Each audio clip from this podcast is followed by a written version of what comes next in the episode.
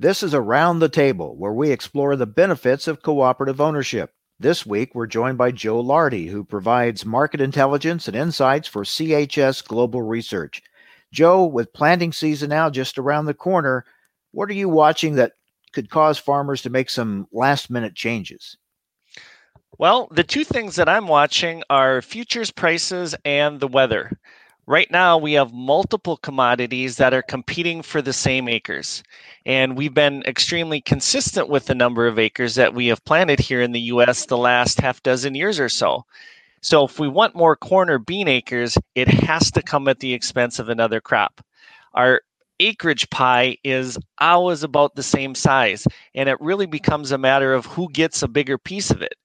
And futures prices, I think, are going to have to move to a level where it makes for an easy decision on what to plant.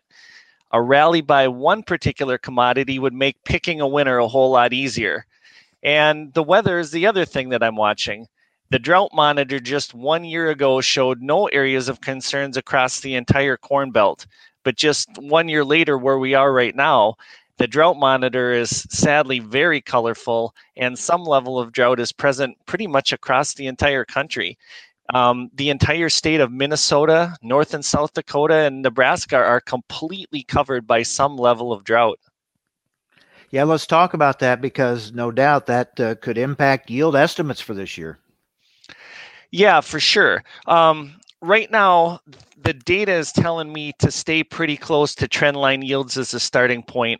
And with such a wide level of drought across the country, it's going to start us out with some additional risk in the market. And it's hard to make a record yield estimate right off the bat when the conditions, like you mentioned, um, are are as bad as they are in some of the less productive areas already they're under some stress. So it's going to make um, really strong and, and, and record yields pretty difficult. And because of that, I think the there's going to be a, a, a, pretty significant weather premium this spring in the markets. And with drought conditions so dominant across the country, I think that most analysts are going to be pretty quick to make uh, early yield adjustments this growing season. What are the current soybean to corn price ratios telling us now? Oh, that's a great question, Mike. Um, right now, the ratio is about 2.6.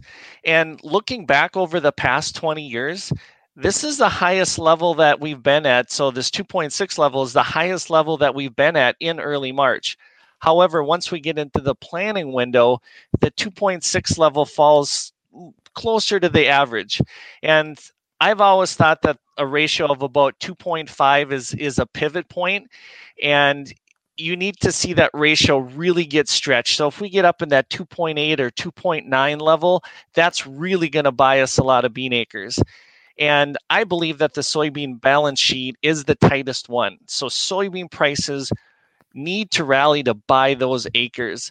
And we also have one of the biggest acreage battles that we've seen in a long time. And it's going to make all these decisions so much more difficult for our farmers. Joe, you'll be part of a roundtable discussion on pre plant decisions coming up on March 18th. Tell us more about what you'll be talking about. Sure. Well, we're going to have a small panel with broad backgrounds, and we're going to touch on government policy as well as taking an in depth look at the supply and demand situation. Um, we'll start out with uh, a look at the supply side, and we'll break down what I feel is going to be the major ag story of 2021, and that's the acreage battle. We have lots of needs in terms of acres and yields that need to be met. We have a minimum number of acres that we need. We have yields that we need to see, and it's going to make for a really dynamic uh, situation this year. But um, we will also look at the ever-changing demand side of the equation, and if we're going to have to ration some of the categories there too. I'll talk about the tight carryouts that we have for corn and beans and what that means for price direction going forward. And I'll also walk through ethanol demand and its ties to gasoline usage. And then I'll give a little bit of color around how electric vehicles could change the longer term outlook for one of the bigger demand categories that we have in the corn balance sheet.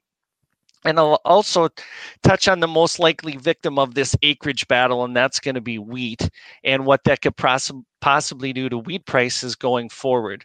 So, we will present a lot of interesting information, and we're looking forward to having you and your audience members join us. That's Joe Lardy, who provides market intelligence and insights for CHS Global Research. Thanks for joining us around the table. And to hear more from Joe and CHS experts, be sure to join Around the Table Live, the final look before spring planting on March 18th at noon Central Time. Learn more and register at cooperativeownership.com.